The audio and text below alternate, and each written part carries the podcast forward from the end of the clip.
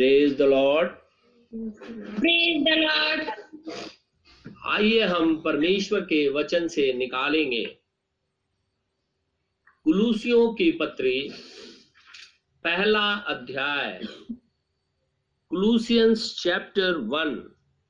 कुलूसियों की पत्री पहला अध्याय। पंद्रह पद से लेकर के उनतीस पद तक। दूसरा अध्याय आठ और नौ पद।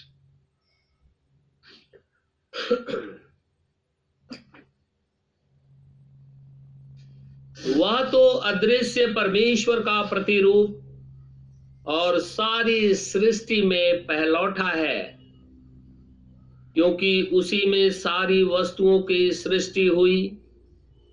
स्वर्ग की हो अथवा पृथ्वी की, देखी या अनदेखी? क्या सिंहासन, क्या प्रभुताएँ, क्या प्रधानताएँ, क्या अधिकार? सारी वस्तुएँ उसी के द्वारा और उसी के लिए सृजी गई हैं। वही सब वस्तुओं में प्रथम है। और सब वस्तुएँ उसी में स्थिर रहती हैं। वही दे अर्थात कलिसिया का सिर है। वही आदि है और मरे हुओं में से जी उठने वालों में पहलौठा कि हम सब बातों में वही प्रधान ठहरे। क्योंकि पिता की प्रसन्नता इसी में है कि उसमें सारी परिपूर्णता वास करे। और उसके क्रूस पर बहे हुए लहू के द्वारा मेल मिलाप करके सब वस्तुओं का उसी के द्वारा से अपने साथ मेल कर ले, चाहे वे पृथ्वी पर की हो, चाहे स्वर्ग में की। तुम जो पहले निकाले हुए थे और बुरे कामों के कारण मन से बैरी थे उसने अब उसकी शारीरिक देह में मृत्यु के द्वारा तुम्हारा भी मेल कर लिया, ताकि तुम्हें अपने सन्मुख पवित्र और निष्कलंक और निर्दोष बनाकर उपस्थित करे। यदि तुम विश्वास की नींव पर दृढ़ बने रहो और उस सुसमाचार की आशा को, जिसे तुमने सुना है, ना छोड़ो। जिसका प्रचार आकाश के नीचे की सारी सृष्टि में किया गया और जिसका मैं पौलुस सेवक बना। अब मैं उन दुखों के कारण आनंद करता हूँ, जो तुम्हारे लिए उठाता हूँ, और मसीह के क्लेशों की घटी उसकी देह के लिए, अर्थात कलिसिया के लिए अपने शरीर में पूरी करता हूँ। जिसका मैं परमेश्वर के उस प्रबंध के अनुसार सेवक बना, जो तुम्हारे लिए मुझे सौंपा गया, ताकि मैं परमेश्वर के वचन को पूरा पूरा प्रचार करूँ।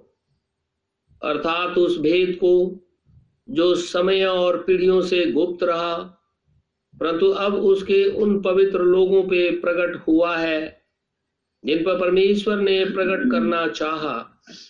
कि उन्हें ज्ञात हो कि अन्य जातियों में उस भेद की महिमा का मूल्य क्या है। और वो ये है कि मसीह जो महिमा की आशा तुम में रहता है, जिसका प्रचार करके हम हर एक मनुष्य को चेतावनी देते हैं और सारे ज्ञान से हर एक मनुष्य को सिखाते हैं कि हम हर एक व्यक्ति को मसीह में सिद्ध करके उपस्थित करें। इसी के लिए मैं उसकी उस शक्ति के अनुसार जो मुझमें सामर्थ के साथ प्रभाव डालती है तन मन लगाकर परिश्रम भी करता हूँ। दूसरे अध्याय का आठ और नौ। चौकस रहो कि कोई तुम्हें उस तत्व ज्ञान और व्यर्थ धोखे के द्वारा अपना अहेर न बना ले, जो मनुष्यों की परंपराओं और संसार की आदि शिक्षा के अनुसार तो है, पर मसीह के अनुसार नहीं। क्योंकि उसमें परमेश्वरत्व की सारी परिपूर्णता सदैव वास करती है।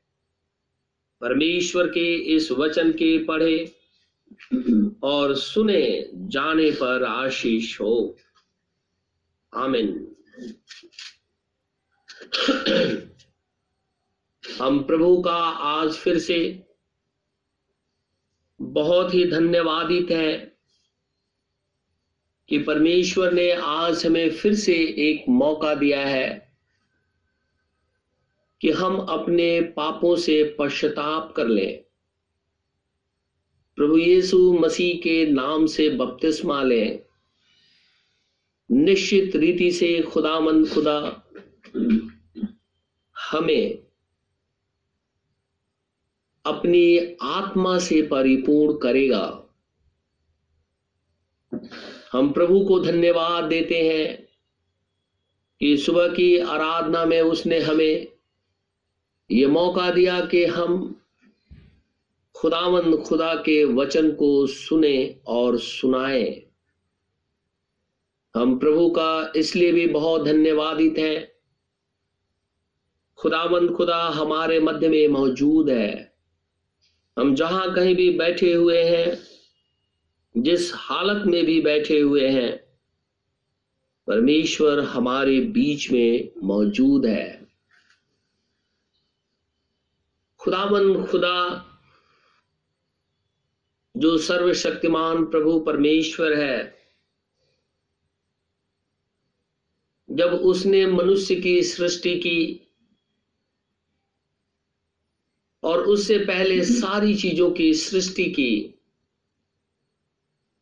तो वो अपने सृष्टि के अंदर में हमेशा से मौजूद रहा है और हमेशा से बातचीत करता रहा। कभी पिलर ऑफ़ फायर में से हो करके कभी पिलर ऑफ़ क्लाउड में से हो करके कभी माइटी विंड में से हो करके, कभी थियोफेनी में से हो करके, और फाइनली वो देह धारण करके, मनुष्य का देह धारण करके इस पृथ्वी के ऊपर में आ गया, ताकि वो हमसे मेल मिलाप करे, हमारे मध्य में चले, फिरे और हमसे बातचीत करे। और उसने अपने पुत्र को, अर्थात उस शरीर को जिसके अंदर में खुदामंद, खुदा देधारी हुआ था, हमारे पापों के लिए सलीब पे टांग दिया। उसके बाद, तीन दिन के बाद, वो मुर्दों में से ज़िंदा किया और वो परमेश्वर के दाहिनी ओर बैठा है। जब वो मुर्दों में से ज़िंदा हो गया पेंटिकोस्ट के दिन पवित्र आत्मा के रूप में हमारे मध्य में मौजूद हुआ। और एक ऐसा समय आया, जब युहन्ना को, जो पद्मस टापू पे था, रूमी साम्राज्य ने उसे निष्कासित कर दिया था, पद्मस टापू के ऊपर में। वहाँ पे वो जब रह रहा था तो परमेश्वर का आत्मा उसे परमेश्वर के दिन में लेकर के चला गया। और जब वो उसे आत्मा में ऊपर ले गया तो उन सारी बातों को दिखाया जो हो रही थी, जो होंगी भविष्य के अंदर में। और कहने लगा कि इन सारी बातों को देख ले, भविष्य की बातों को भी, और उन्हें लिख करके सातों कलेसिया काल के दूतों को भेज दे। और प्रकाशित वाक्य एक के अंदर में परमेश्वर ने अपने आप को प्रकट किया है। और वो कहता है कि देख, मैं दीवटों के मध्य में चल फिर रहा हूँ और मेरे हाथ में सात तारे हैं। दीवट परमेश्वर की कलिसिया है, सात कलिसिया, जो एशिया माइनर के अंदर में थी। और तारे सात मैसेंजर है, दूत है। खुदावंद खुदा, पहली कलिसिया काल जो इफ्सुस की कलेसिया है, उस कलिसिया से कहता है कि तू निकुलइयों की शिक्षा से घृणा करता है, ये अच्छी बात है। क्योंकि मैं भी इस शिक्षा से, इनके कामों से घृणा करता हूँ। खुदामन खुदा, तीन डॉक्ट्रिन ऐसी हैं, जिसे परमेश्वर को नफरत है, घृणा है। पहली डॉक्ट्रिन, पहली शिक्षा है निकोलेटिन, डॉक्ट्रिन ऑफ़ निकोलैटिन। दूसरी शिक्षा है डॉक्ट्रिन ऑफ़ बलाम और तीसरी शिक्षा है डॉक्ट्रिन ऑफ़ इजेबेल खुदामंद खुदा को इन तीनों शिक्षाओं से बेहद नफरत है। और वो ये कहता है कि तुम लोग भी करते हो इनसे घृणा तो ये अच्छा करते हो। और हमने देखा कि निकोलेटिन की जो शिक्षा है, उसके अंदर में बहुत सी ऐसी चीज़ें हैं जो ला करके कलिसिया के अंदर में स्थापित कर दी गई, जिसकी वजह से पवित्र आत्मा चर्च को छोड़ करके बाहर चला गया। उसमें बैप्टिज्म होली कम्युनियन और पिछले जो संदेश मैंने आपको प्रचार किया था, वो सारी चीज़ें परमेश्वर को कभी भी पसंद नहीं आती हैं। और वो चाहता है कि उसके बेटे और बेटियाँ भी इससे नफरत करें। ये खुदा कहता है, मैं नहीं। अक्सर हम प्रेम का संदेश सुनाते हैं, क्योंकि परमेश्वर यहुना के इंजील तीसरे अध्याय सोलह पद में लिखा है कि परमेश्वर ने जगत से ऐसा प्रेम रखा कि उसने अपना एक लौता पुत्र दे दिया ताकि जो कोई भी कोई भी क्यों ना हो, विश्वास करे, नाश ना हो, परंतु अनंत जीवन पाए। लेकिन जब पद्मस टापू के अंदर में खुदावंद खुदा ने भविष्य की घटनाओं को दिखाना शुरू किया तो वो कहता है, मुझे निकोलेटिन की शिक्षा से बेहद घृणा है। मैं उसे पसंद नहीं करता। और तुम लोग जो मेरे बेटे और बेटियाँ हो इफ्सुस कलिसिया काल के अंदर में, तुम लोग भी उससे घृणा करते हो, ये बहुत अच्छा काम करते हो। तो यहाँ प्यार का संदेश तो खत्म हो गया। क्योंकि कुछ चीज़ें ऐसी हैं, कुछ शिक्षाएँ ऐसी हैं, जो वचन के अंदर में शैतान लेकर के आता है और खुदा नहीं चाहता है कि वो शिक्षा चर्च के अंदर में प्रिवेल हो जाए। इसीलिए खुदावन खुदा जो है, वो अक्सर इस डॉक्ट्रिन से नफरत करता है। एक और डॉक्ट्रिन आज हम देखेंगे डॉक्ट्रिन ऑफ़ बलाम बलाम की शिक्षा क्या है? क्योंकि खुदावन खुदा बलाम की शिक्षा से घृणा करता है। निकालेंगे हम प्रकाशित वाक्य की पुस्तक दूसरा अध्याय प्रकाशित वाक्य की पुस्तक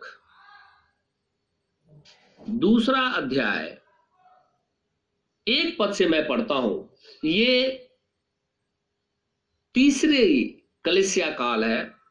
पहली इप्सुस है, दूसरा स्मुरना है, तीसरा परगमन है। जिसका कि मैसेजर सेंट मार्टिन था। इस कलिसिया काल को खुदामंद खुदा कहता है, पिरगमन की कलिसिया के दूत को यह लिख, जिसके पास दुधारी और तेज तलवार है। वो ये कहता है कि मैं ये जानता हूँ कि तू वहाँ रहता है जहाँ शैतान का सिंहासन है। तू मेरे नाम पर स्थिर रहता है और मुझ पर विश्वास करने से उन दिनों में भी पीछे नहीं हटा, जिनमें मेरा विश्वास योग्य साक्षी अंतिपास तुम्हारे बीच उस स्थान पे घात किया गया जहाँ शैतान रहता है। चौदह पद। पर मुझे तेरे विरुद्ध कुछ बातें कहनी है। खुदा कहता है, प्रगमन कलिसिया काल को। पर मुझे तेरे विरुद्ध कुछ बातें कहनी है, क्योंकि तेरे यहाँ कुछ ऐसे हैं, जो बिलाम की शिक्षा को मानते हैं। यानी इस कलिसिया काल के अंदर में कुछ ऐसे लोग भी हैं, जो बलाम की शिक्षा को मान लेते हैं, ग्रहण करते हैं, चलते हैं, विश्वास करते हैं। तो खुदावंद खुदा कहता है, क्योंकि तेरे यहाँ कितने तो ऐसे हैं जो बिलाम की शिक्षा को मानते हैं, जिसने बला को इसराइलियों के आगे ठोकर का कारण रखना सिखाया कि वे मूर्तों के बलिदान खाएँ और व्यभिचार करें। वैसे ही तेरे यहाँ कुछ ऐसे हैं जो निकलइयों की शिक्षा को मानते हैं। इफ्सुस की कलेसिया काल के अंदर में निकुलइयों की शिक्षा आरंभ हो गई थी, जैसे baptism Father Son and Holy Ghost के अंदर में। लेकिन हमने खुदा के वचन से देखा था फादर वही अनंत आत्मा है, पुत्र वही पुत्र बनकर के आया। वही पेंटिकोस्ट के दिन पवित्र आत्मा के रूप में हमारे बीच में वरन हमारे अंदर मौजूद है। लेकिन जब वो शिक्षा प्रबल हो गई, आगे की तरफ़ बढ़ने लगी तो पिरगमन के अंदर में खुदावन खुदा फिर से इन बातों को कहता है। और इस कलिसिया काल के अंदर में अब दो चीज़ें दिखाई देती है। दो डॉक्ट्रिन एक साथ दिखाई देता है। दो शिक्षाएँ एक साथ दिखाई दे रही हैं। एक बलाम की शिक्षा, दूसरी निकुलइयों की शिक्षा। ये दोनों शिक्षाएँ इस कलिसिया काल के अंदर में दिखाई देने लगी है। अब बलाम की शिक्षा क्या है? जिसे खुदामंद खुदा को नफरत है घृणा है। कौन सी शिक्षा है? हम बाइबल से निकालेंगे। गिनती की पुस्तक 22 अध्याय।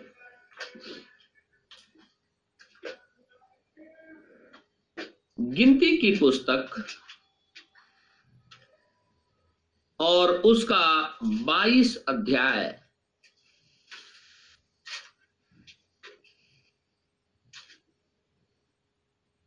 इज़राइली जब मिस्र की गुलामी से निकल करके प्रॉमिस लैंड जा रहे थे और मिस्र से प्रॉमिस लैंड का जो सफ़र रहा है इज़राइल के लिए, चालीस साल रहा है। जबकि वो तीन दिन के अंदर में मिस्र से प्रॉमिस लैंड के अंदर में, अर्थात इज़राइल के अंदर में जा सकते थे। लेकिन इज़राइलियों ने परमेश्वर के ऊपर अविश्वास किया। इसीलिए खुदामंद खुदा कादेश बर्निया से इन्हें वापस कर दिया और ये चालीस साल तक जंगल में चलते रहे प्रॉमिस लैंड के लिए। और चलते चलते चलते चलते बलाक, जो मुआब का राजा था, उसके क्षेत्र में आ गए। पिलर ऑफ़ क्लाउड वहाँ आकर के ठहर गया। इज़राइल ने अपने डेरे डाल दिए। जब बलाक राजा ने देखा कि सारा इज़राइल हमारे राज्य के अंदर में डेरे डाले हुए है, वो भयभीत हो गया, वो डर गया। उसने सोचा, अब मैं क्या करूँ? तो उसने बलाम को जो बोर का पुत्र था, उसको उसने संदेश भिजवाया कि तू मेरे पास आ जा और जब तू मेरे पास आएगा तो मैं तुम्हें पैसे भी दूँगा और तेरा प्रमोशन भी करूँगा। लेकिन तू यहाँ आकर के इसराइलियों को श्राप दो। और बलाक ने ऐसा करने के लिए अपने कुछ प्रतिष्ठित मंत्रियों को या उस राज्य के अंदर में जो भी प्रतिष्ठित लोग थे, उनको बलाम के पास भेजा। लिखा है, रिवॉर्ड, कुछ ऐसे दान जो डिविनेशन डिविनेशन का बहुत से मीनिंग है, लेकिन बाइबल इसे भावी कहती है या शकुन देखने वाला। उसके साथ में भेजा ताकि वो जाकर के उसे दे, यानी बलाम को दे और बलाम फिर आए और इज़राइल को श्रापित कर दे। ये जो शकुन देखने का जो दान होता है, जो रिवॉर्ड होता है, वो दुष्ट आत्मा से प्रेरित होता है। शकुन देखने वाला आदमी दुष्ट आत्मा के वश में होता है। सुदशेयर ऐसे लोग होते हैं। और इसीलिए बलाक ने डिविनेशन का जो रिवॉर्ड था, उसके साथ में इसराइल बलाक के जो मंत्री थे, उनको भेजा। मैं पढ़ूँगा। गिनती के पुस्तक 22 अध्याय। एक पद से लेकर के और आठ पद तक। तब इसराइलियों ने कूच करके यरिहो के पास यर्दन नदी के इस पार मोआब के अराबा में डेरे खड़े किए। मुआब लोग वो है जो लूत के वंशज है। एक मुआबी दूसरा अमोनी, आज का जो अमान है, वो अमोनी लोग हैं। ये लूत के ही वंशज है और लूत खुदावन खुदा को जानता है। लेकिन इन लोगों ने, इसके वंशज ने आगे चल करके परमेश्वर को त्याग दिया। और ये भूत, प्रेत, जादू, टोना के अंदर में विश्वास करने लगे। उन्हीं के क्षेत्र में अरावा में इसराइलियों ने डेरा डाले हुए थे। सिपोर के पुत्र बलाक ने देखा कि इसराइल ने एमोरियों से क्या क्या किया है। इसलिए मुआब यह जानकर कि इज़राइली बहुत है। उन लोगों से अत्यंत डर गया। यहाँ तक कि मुआब इसराइलियों के कारण व्याकुल हुआ। तब मुआबियों ने मिद्दानी पुरुषों से कहा अब वह दल हमारे चारों ओर के सब लोगों को ऐसा चट कर जाएगा, जिस तरह बैल खेत की हरी घास को चट कर जाता है। उस समय सिपोर का पुत्र बलाक मुआब का राजा था, और इसने पतोर नगर को जो महानद के तट पर बोल के, बोर के पुत्र बिलाम के जातीय भाइयों की भूमि थी, वहाँ बिलाम के पास दूत भेजे। कि वे यह कहकर उसे बुला लाए, सुन, एक दल मिस्र से निकल आया है और भूमि उनसे ढक गई है और अब वे मेरे सामने ही आकर बस गए हैं।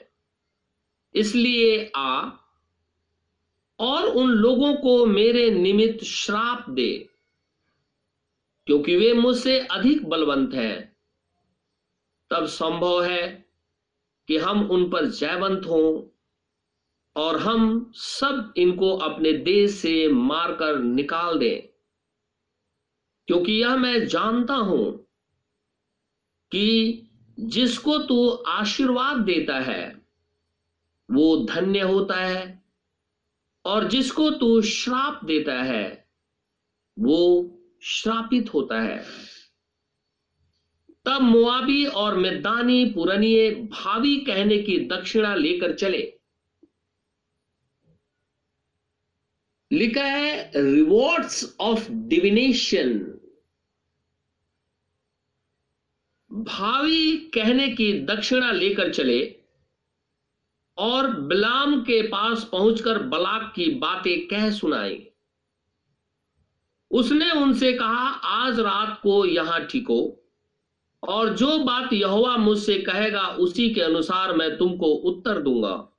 तब मुआब के हाकिम बिलाम के यहाँ ठहर गए। और बाइबल कहती है कि उसके बाद में ये रात के समय में खुदा से बातचीत करने के लिए गया। तो बारह पद में कहता है, इसी का बारह, परमेश्वर ने बिलाम से कहा, तू इनके संग मत जा। उन लोगों को श्राप मत दे, क्योंकि वे आशीष के आदमी हो चुके हैं। बिलाम की शिक्षा ये है कि अनोइंटेड वन को, या जो अनोइंटेड चर्च है, क्योंकि इसराइल एक चर्च है, उसको लालच ग्रहण करके, पैसे और प्रतिष्ठा ग्रहण करके श्राप दे। ये एक बलाम की शिक्षा है। और सबसे बड़ी शिक्षा यह है कि बलाम शकुन भी देखने जाता था और दूसरी तरफ़ खुदावन खुदा के साथ में बातचीत भी करता था। अर्थात ऐसा मनुष्य जो कि मूर्ति पूजा में भी विश्वास करता है और दूसरी तरफ़ प्रभु यीशु मसीह में भी विश्वास करता है।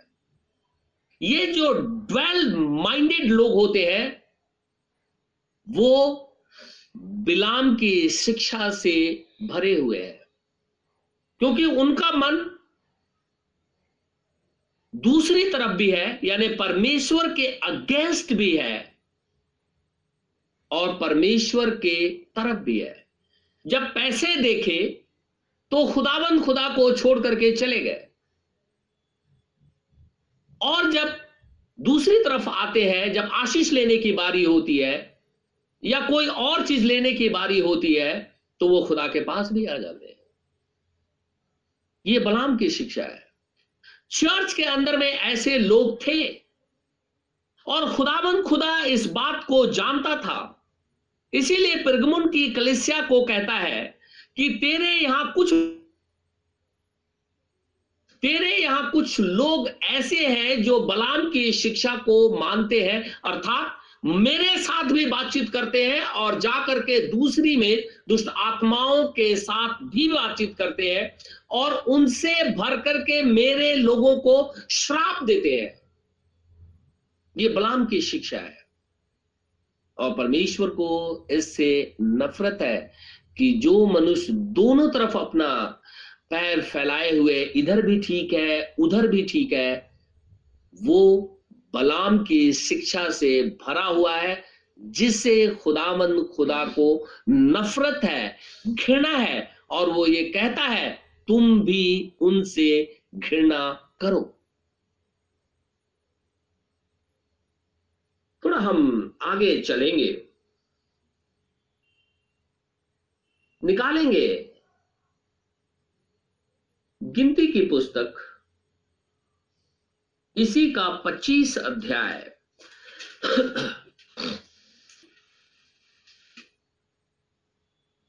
बलाम, अंत में बलाक के पास चल दिया। वो बार बार खुदा से पूछ रहा था। परमेश्वर ने पहले ही बोल दिया था कि तू मत जा। क्योंकि जिसको मैंने आशीष दे दिया है, उसको तू श्राप मत दे। देखिए, बड़ी अजीब सी बात है। खुदा इससे बातचीत कर रहा है।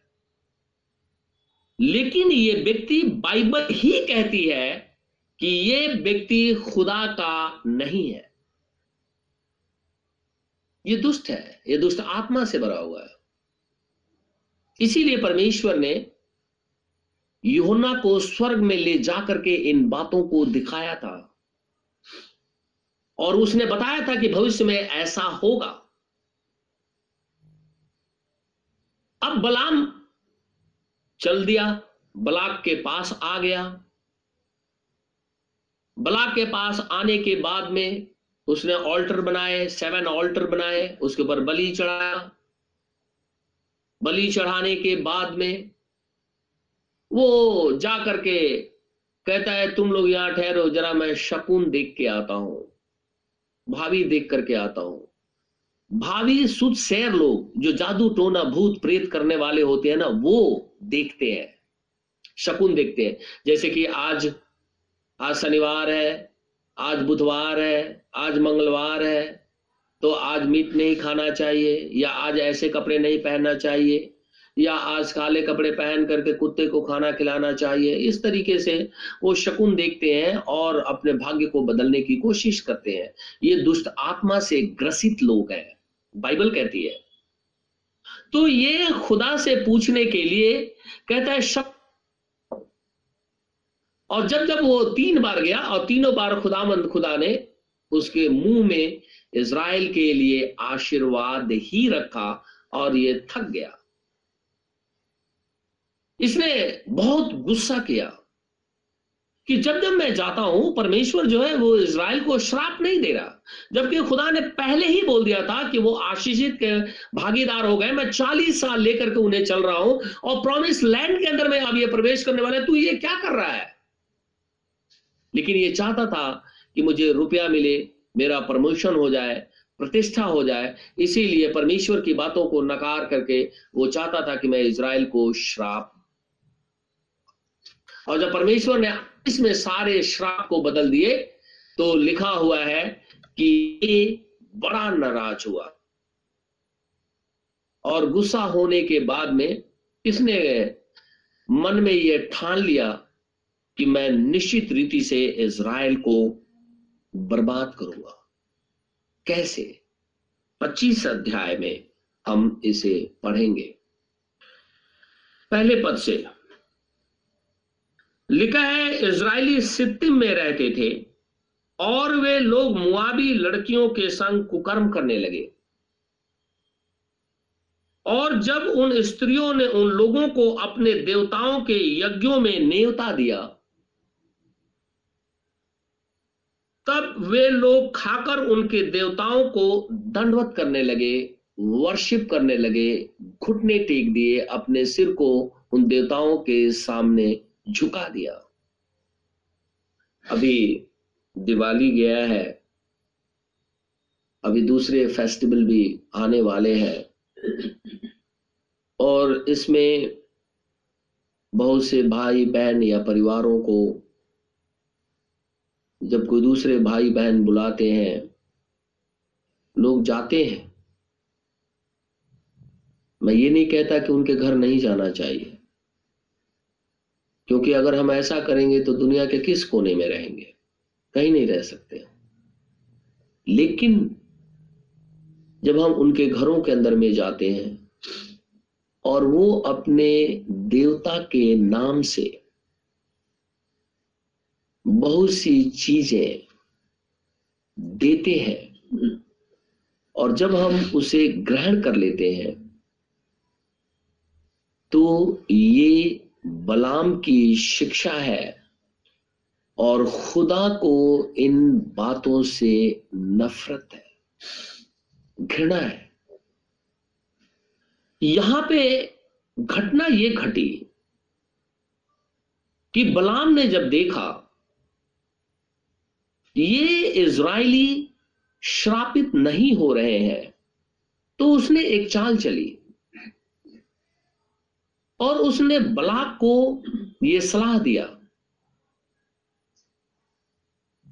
कि तुम अपने देवताओं का यज्ञ करो। उसमें अच्छे अच्छे खाना बनाओ। और इज़राइलियों को इनवाइट करो। और अपने देवता, हो सकता है उनके देवता सामने उनकी मूर्तियाँ रखी हुई थी। और लिखा है कि उनको बुलाओ, जब वो इज़राइली आए, उस यज्ञ में खाना खाया। और खाना खाने के बाद में उन लोगों ने क्या किया कि जो उनके देवता थे, उनके सामने अपने सिर को झुकाना शुरू किया। झुक करके दंडवत करना शुरू कर दिया। खुदा का वचन कहता है कोई भी मनुष्य जो परमेश्वर का है, वो किसी भी मूर्त को बना करके या मूर्त के सामने झुक करके दंडवत नहीं कर सकता है। लेकिन बलाम की शिक्षा क्या है? जब मौका मिला, तब हम क्या करेंगे कि उधर भी जाएँगे, उनमें खाएँगे, पिएँगे, सोएँगे, रहेंगे और उनके देवताओं को दंडवत भी करके आएँगे, और जैसे ही प्रभु की बातें होंगी तो दौड़ करके उधर भी आके खड़े हो जाएँगे। और बोलेंगे, ये भी ठीक है। खुदा कहता है, मुझे तो ऐसे लोगों से नफरत है। हम अपने आप को चेक करेंगे कि क्या हम ऐसा करते हैं। अगर हम ऐसा करते हैं तो निश्चित रीति से जानिए खुदावंद खुदा नफरत करता है, घृणा करता है। आप कुछ भी कहें, लेकिन हम परमेश्वर के वचन को बदल नहीं सकते हैं। और ये खुदा का वचन कहता है। और जब उन स्त्रियों ने उन लोगों को अपने देवताओं के यज्ञों में नेवता दिया, तब वे लोग खाकर उनके देवता को दंडवत करने लगे। और जब दंडवत करने लगे तो यो इज़राइली बालपुर देवता को पूजने लगे। लिखा है, बालपुर देवता को पूजने लगे ये वही बाल है जो इजबेल के समय में भी मौजूद हो गया था। और मिश्र का भी देवता था ये। और यीशु मसीह को इन लोगों ने बाल जबूल बोल दिया था। ये दुष्ट आत्माओं का सरदार है। आप इस संसार में आज देख सकते हैं कि दुष्ट आत्माओं का सरदार कौन है? ये वही है। और इसके सामने इसराइली झुक करके दंडवत करने लगे। और कहता है कि यो इज़राइली बालपुर देवता को पूजने लगे, तब यहोवा का कोप इसराइल पे भड़क उठा। इसराइल का ये कारनामा खुदा ने देखा तो परमेश्वर का क्रोध चरम सीमा पे आ गया। और उसने इज़राइल को दंड देना शुरू किया। और यहोवा ने मूसा से कहा, पूजा के और सब प्रधानों को पकड़कर यहोवा के लिए धूप में लटका दे, जिससे मेरा भड़का हुआ कोप इज़राइल के ऊपर से दूर हो जाए। तो मूसा ने इज़राइली न्यायियों से कहा, तुम्हारे जो जो आदमी बालपोर के संग मिल गए हैं, उनको घात करो, जान से मार ये सब भाई बहन है। इसराइल भाई बहन है। एक ही बाप के ये सारे बेटे हैं, बारह बेटे हैं। और ये अपने भाइयों को जान से मारना शुरू कर दिया। क्यों?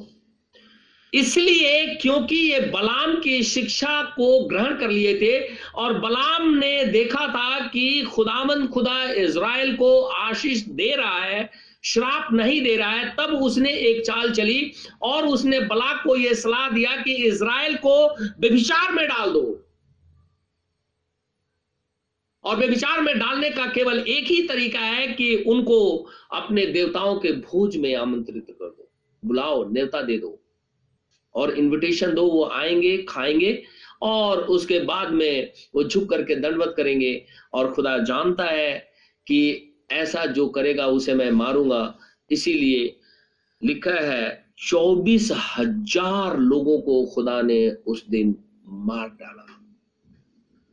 नौ पद में लिखा है, और मरी से चौबीस हज़ार लोग मर गए। जान से मार दिया खुदा। परमेश्वर बलाम की शिक्षा से नफरत करता है। परमेश्वर निकोलेटिन की शिक्षा से नफरत करता है। और जब ये दोनों शिक्षाएँ, यानी बहकाने वाली आत्मा और चर्च के अंदर में घुस करके पवित्र आत्मा को बाहर निकाल देते हैं, उन लोगों को वो पकड़ लेती है और अपनी बातें करती हैं, इन दोनों की शिक्षाओं से खुदामंद खुदा को बेहद घृणा है।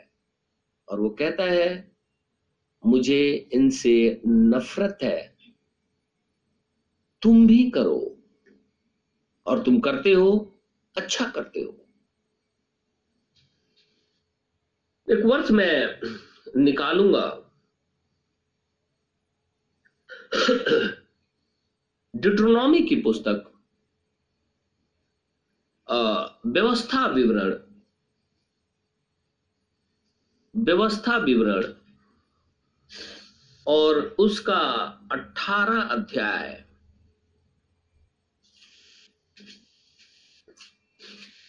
व्यवस्था विवरण की पुस्तक और उसका अठारह अध्याय।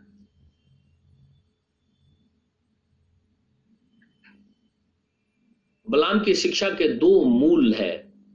एक, आइडल वर्शिप यानी मूर्ति पूजा। दूसरा फॉर्निकेशन बेविचार करना।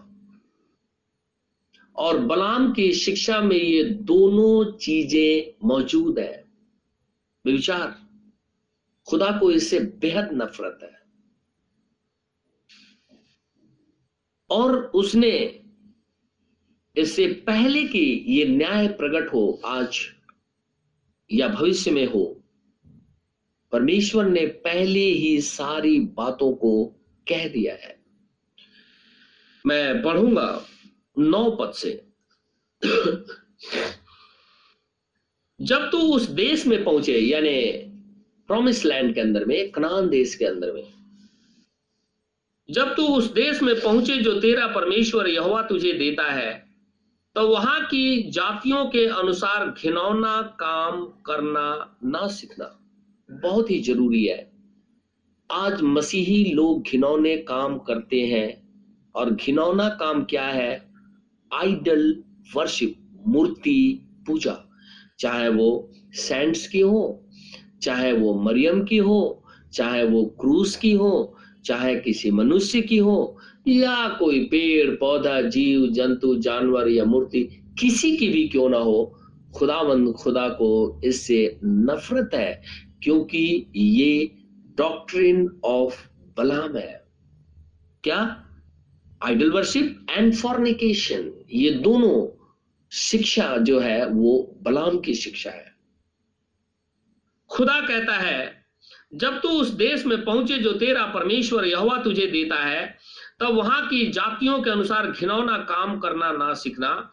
तुझ में कोई ऐसा ना हो जो अपने बेटे या बेटी को आग में होम करके चढ़ाने वाला या भावी कहने वाला, भावी की ही रिवॉर्ड लेकर के, भावी का ही पैसा लेकर के रिवॉर्ड लेकर के बलाक ने अपने लोगों को बलाम के पास भेजा था और जैसे ही वो लोग गए, खुदा ने कहा, मत जाओ। लेकिन इसके बावजूद भी बलाम जो है वो बार बार खुदा के पास आया कि मैं जाऊँगा और निश्चित रीति से उन्हें श्राप दूँगा, क्योंकि मुझे पैसे भी चाहिए और प्रमोशन भी चाहिए, प्रतिष्ठा भी चाहिए। लिखा है, या भावी कहने वाला, या शुभ अशुभ मूर्तों का, मुहूर्तों का मानने वाला, या टोना या तांत्रिक, आप ध्यान से सुनेंगे। खुदा को इन सब चीज़ों से नफरत है, क्योंकि ये बलाम की शिक्षा है। इसको इस्तेमाल किया था इसराइल के विरोध में, बलाम ने। और इसीलिए बाइबल में हम देखेंगे कि इसराइलियों ने उसके पेट में तलवार घुसेड़ दिया था, मार डाला उसे। इसराइल ने पेट फाड़ दिया था उसका, बलाम का। कहता है कि भावी कहने वाला शुभ या अशुभ मुहूर्तों का मानने वाला या टोना या तांत्रिक या बाजीगर या ओझों से पूछने वाला या भूत साधने वाला या भूतों का जगाने वाला, बहुत से लोग भूतों को जगाते हैं ना, वो तप करते रहते हैं, बलि चढ़ाते रहते हैं, जंगल में चले जाते हैं, और वो ग्रेवयार्ड में चले जाते हैं, उनको जगाते रहते हैं, आ जा मेरे लिए काम कर, आ जा मेरे लिए काम कर, इस तरीके से उसे जगाते रहते हैं, किसी न किसी तरीके से ताकि वो आए। खुदा कहता है, भूत साधने वाला, भूतों को जगाने वाला, क्योंकि जितने ऐसे ऐसे काम करते हैं, वे सब यहोवा के सन्मुख घृणित है। और इन्हीं घृणित कामों के कारण तेरा परमेश्वर यहोवा उनको तेरे सामने से निकालने पर है। लेकिन अगर खुदामंद, खुदा का कोई ऐसा नबी, कोई ऐसा इवेंजलिस्ट, कोई ऐसा पास्टर, कोई ऐसा प्रॉफिट इन्हीं कामों को करता है तो क्या खुदा को उससे घृणा नहीं है, बलाम क्या करता था? बलाम ये सारे काम करता था और इसके बाद दूसरी तरफ़ दौड़ करके खुदा के पास भी चला जाता था। और परमेश्वर से कहता था प्रभु मुझे भेज दे बलाक के राज्य में ताकि मैं जाकर इज़राइल को श्राप दे दू। ये और प्रोफेट बाइबल इसे कहती है। ये झूठा नबी है। झूठ बोलने वाला। मैं पिछले संदेश में आपको कह रहा था कि बाइबल के अंदर में याजक, महायाजक, शास्त्री, फरीसी और दूसरे एल्डर है, ये सबका एक स्थान है, डिकन्स। लेकिन बाइबल में कहीं पोप का स्थान नहीं लिखा हुआ है। लेकिन वो इन कामों को करता है। वो बाध्य करता है कि लोग आइडल वर्शिप करें। कैसे? मरियम के वर्शिप करके सेंट्स की वर्शिप करके। वो बाध्य करता है। वो यही आत्मा से भरा हुआ है। और खुदाबंद खुदा कहता है कि बलाम की शिक्षा से मुझे घृणा है। और पिरगुन कलिसिया को वो कहता है, देख, तू अगर ऐसा करता है तो मुझे तेरे से नफरत है। तू सारे लोग ऐसा नहीं करते हो, लेकिन इस चर्च के अंदर में, इस कलिसिया के अंदर में कुछ लोग ऐसे ही हैं। आज भी चर्चेस के अंदर में ऐसे लोग पाए जाते हैं। हम अपने आप को चेक करेंगे। हम किधर हैं? परमेश्वर की सेना की तरफ़ या बाल की सेना की तरफ़? हम किधर हैं? क्या खुदावन खुदा की तरफ़? या उन दुष्ट आत्माओं की सेना की तरफ़? हम किधर खड़े हुए हैं? आशीष की तरफ़ या श्राप की तरफ़? हम किधर खड़े हुए हैं? क्या नबी के संदेश की तरफ़ या बलाम के संदेश की तरफ़? फैसला हमें करना है। क्योंकि खुदावंद खुदा कहता है, मुझे ऐसे लोगों से नफरत हो गई है। और ये खुदावंद खुदा यूहन्ना को स्वर्ग में ले जाकर के ये सारी चीज़ें दिखा करके लिखवा रहा है और कलिसिया को भेज रहा है।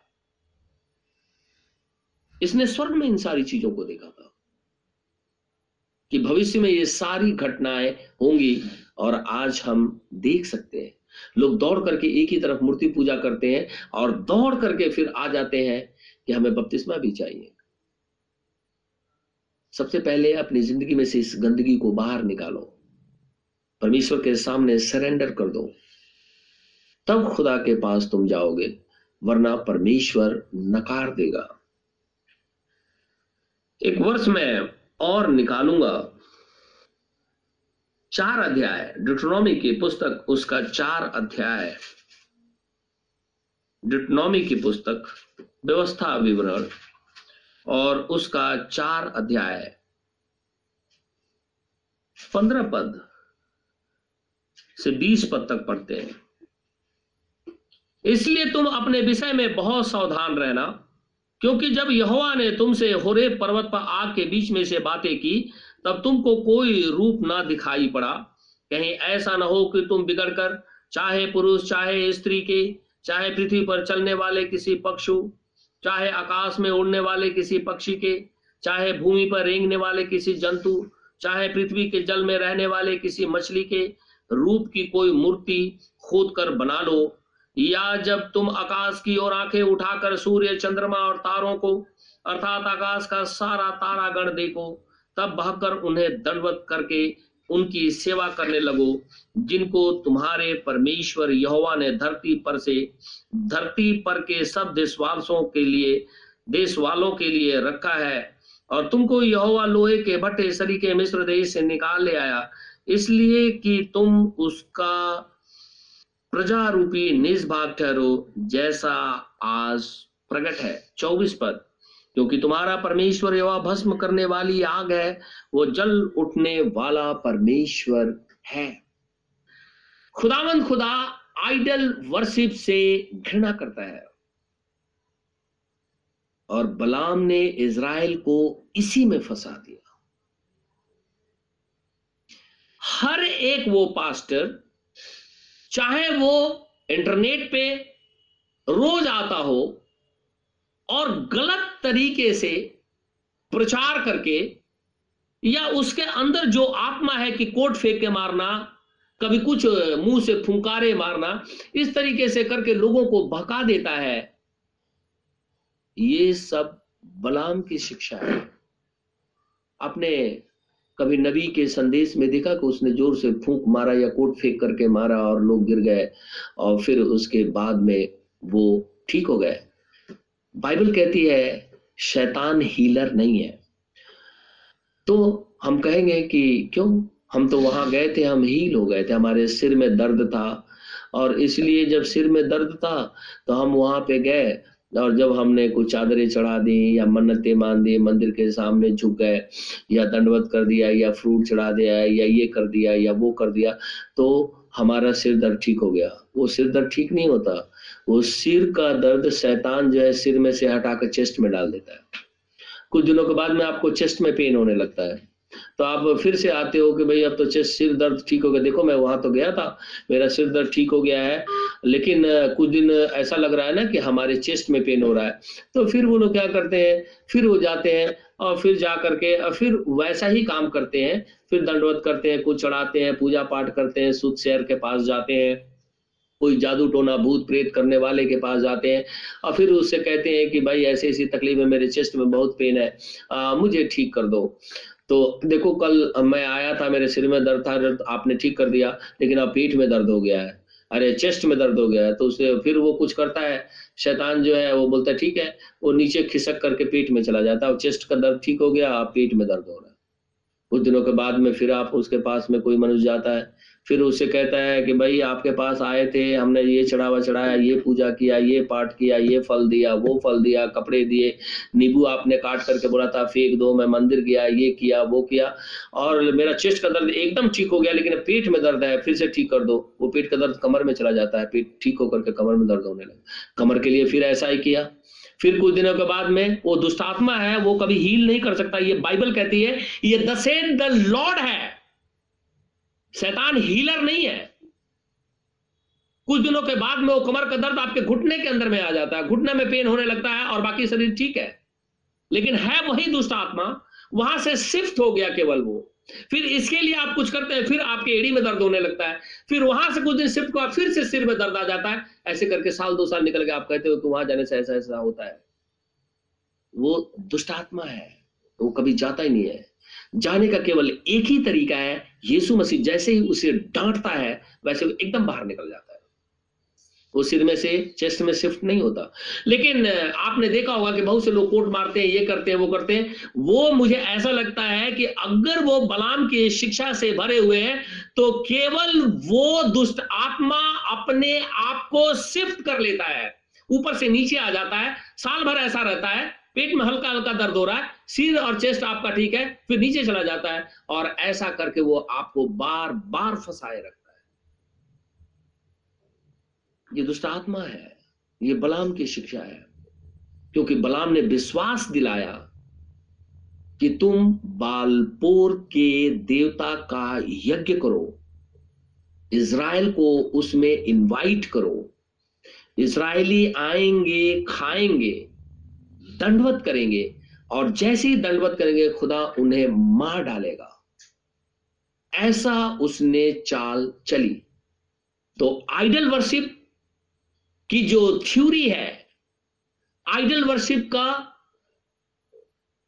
जो कि चर्चेस के अंदर में दिखाई देता है, ये शिक्षा बलाम की है। बेविचार ये बलाम की शिक्षा है। और इसीलिए खुदावन खुदा परगमुन की कलिसिया को कहता है, निकोलेटिन की शिक्षा से तो मुझे घृणा ही घृणा है, लेकिन इस कलिसिया के अंदर में दोनों लोग दिखाई दे रहे हैं। एक निकोलेटिन भी दिखाई दे रहा है, दूसरी तरफ़ बलाम की शिक्षा भी प्रबल हो रही है। और दोनों से मुझे बेहद घृणा है। और मैंने तुम्हें पहले बता दिया है कि इन सब चीज़ों की वर्शिप करना तुम्हें नहीं चाहिए। शैतान हीलर नहीं है। लैब व्यवस्था की पुस्तक और उसका 20 अध्याय निकालेंगे हम। लैब लेवेक्टिकस चैप्टर ट्वेंटी, बीस। लैब व्यवस्था की पुस्तक 20 अध्याय। छ पद छ और सात। फिर जो प्राणी ओझाओं या भूत साधने वालों की ओर फिर के और उनके पीछे होकर बेविचारी बने तो मैं उस प्राणी के विरोध होकर उनको तो मैं उस प्राणी के विरोध होकर उसको, उसके लोगों के बीच में से नष्ट कर दूँगा। इसलिए तुम अपने आप को पवित्र करो और पवित्र बने रहो, क्योंकि मैं तुम्हारा परमेश्वर यहोवा हूँ। पवित्र, अगर हम दोनों तरफ़ हैं तो हम कैसे पवित्र हो सकते हैं? जब मौका लगा तो हमने पूजा भी कर लिया।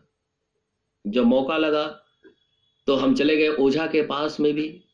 जब मौका लगा तो भूत साधने वाले के पास भी चले गए। बीमार हो गए तो कब्रों के पास चले गए। जब मौका लगा तो जाके ग्रेवियार्ड को साफ़ करके, वहाँ कैंडल वैंडल जला करके और वहाँ बिरयानी और दूसरी चीज़ें छोड़ दिए। और दूसरी तरफ़ मौका लगा कि चर्च में जाना है तो चलो भाग करके चर्च में भी जा करके पहले खड़े हो गए।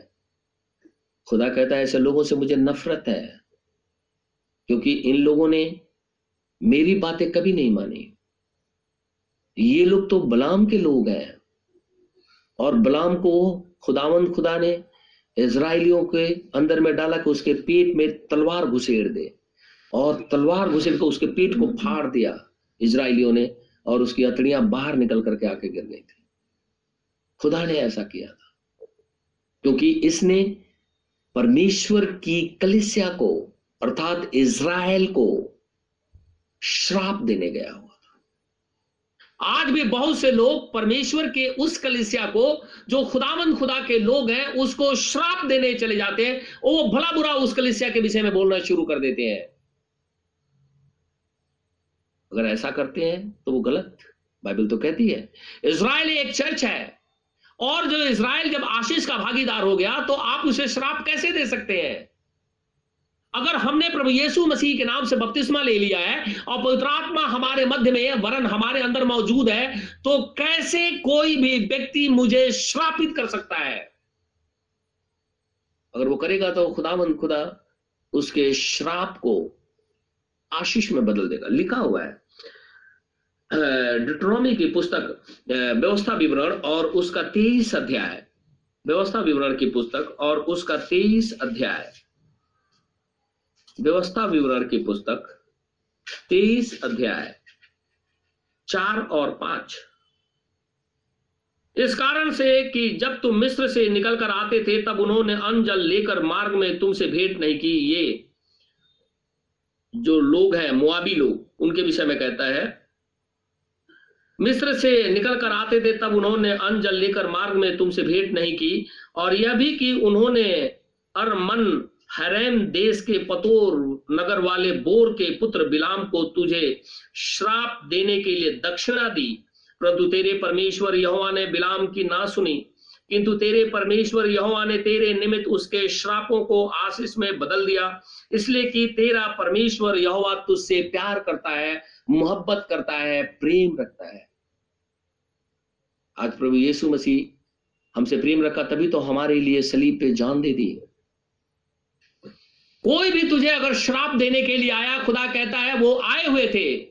ये बोर का पुत्र बिलाम जो मेरे से भी बातचीत करता है और दुष्ट आत्माओं से भी बातचीत करता है, ये जब तुझे श्राप देने के लिए गया था, मैंने पहले मना किया। जब वो नहीं माना, मैंने कहा, चला जा। और जब वहाँ पे गया तो एक दूत रास्ते में तलवार लेकर के खड़ा था उसका जान से मारने के लिए। वो गधई पे सवार हुआ और गधई ने कभी उसे खेत में लेकर के भागी, कभी दीवार में रगड़ने लगी, कहीं एक सकरे जगह पे जाकर के बैठ गई, क्योंकि सामने जो दूत है, वो तलवार लेकर के खड़ा था गर्दन काटने के लिए। खुदा ने ऐसी स्थिति में उसे लेकर के आया। और फाइनली उसने उसके श्राप को आशीष में बदल दिया। खुदा कहता है, मैंने तुझसे प्यार किया, इसलिए मैंने ऐसा किया। सारे श्राप को मैंने आशीष में बदल दिया है। यही कारण है कि जब हम अंतिम समय के संदेश को ग्रहण करते हैं, क्योंकि हम लौदिकिया कलेसिया काल के अंदर में है और जब इस संदेश को ग्रहण करते हैं और आप पश्चाताप करके प्रभु यीशु मसीह के नाम से बपतिस्मा लेते हैं खुदावंद खुदा अपनी आत्मा देता है, अब वो दरवाजे पे नहीं खटखटा रहा, वरन हमारे अंदर मौजूद हो गया। क्योंकि लिखा है, पहले हमने देखा था, वो कहता है, मैं आ रहा हूँ। उसके बाद आगे कहता है, अगली कलिसिया फिलाडेल्फिया में, मैं शीघ्र आने वाला हूँ। और लौदिकिया कलिसिया काल के अंदर में आगे कहता है, मैं दरवाजे पे खड़ा हुआ तो दरवाजे पे खड़ा है तो उसे रिसीव करो और अपने घर के अंदर में लेकर के आओ। वो खुदा है। बलाम की शिक्षा से अपने आप को अलग करो। प्रभु, हम सबको आशीष और बरकत दे। आमिन। हम अगले संदेश में इसे थोड़ा आगे और सुनेंगे कि खुदा इसके विषय में क्या कहता है। आइए हम दुआ करेंगे। धन्यवाद मेरे परमेश्वर, धन्यवाद मेरे खुदावंद खुदा। स्वर्ग और पृथ्वी के सृष्टि करता मेरे उद्धार करता यीशु, राजा तेरा धन्यवाद हो। धर्मी, पवित्र, अनुग्रहकारी खुदावंद खुदा तेरा धन्यवाद हो। प्रभु, प्रार्थना करता हूँ, पृथ्वी पर तमाम प्रकार की बीमारियाँ फैली हुई हैं। मैं चाहता हूँ प्रभु जी पूरी कलिसिया को इस बीमारी से हमेशा बचा ताकि ये बीमारियाँ हमारे ऊपर में प्रबल होने ना पाए। इसराइल पे दया कर यरूशलेम की शांति के लिए दुआ माँगता हूँ। वो तेरा पवित्र नगर है रहम कर हमारे दिल्ली शहर हमारे देश वरन संपूर्ण मानव जाति के ऊपर में भी दया कर ताकि लोग मरने से बच जाएँ। हे प्रभु दया कर। प्रार्थना अपने उद्धार करता प्रभु ये सोना श्री के नाम से माँगता हूँ, इसे इसी घड़ी पूरा कर। आमीन।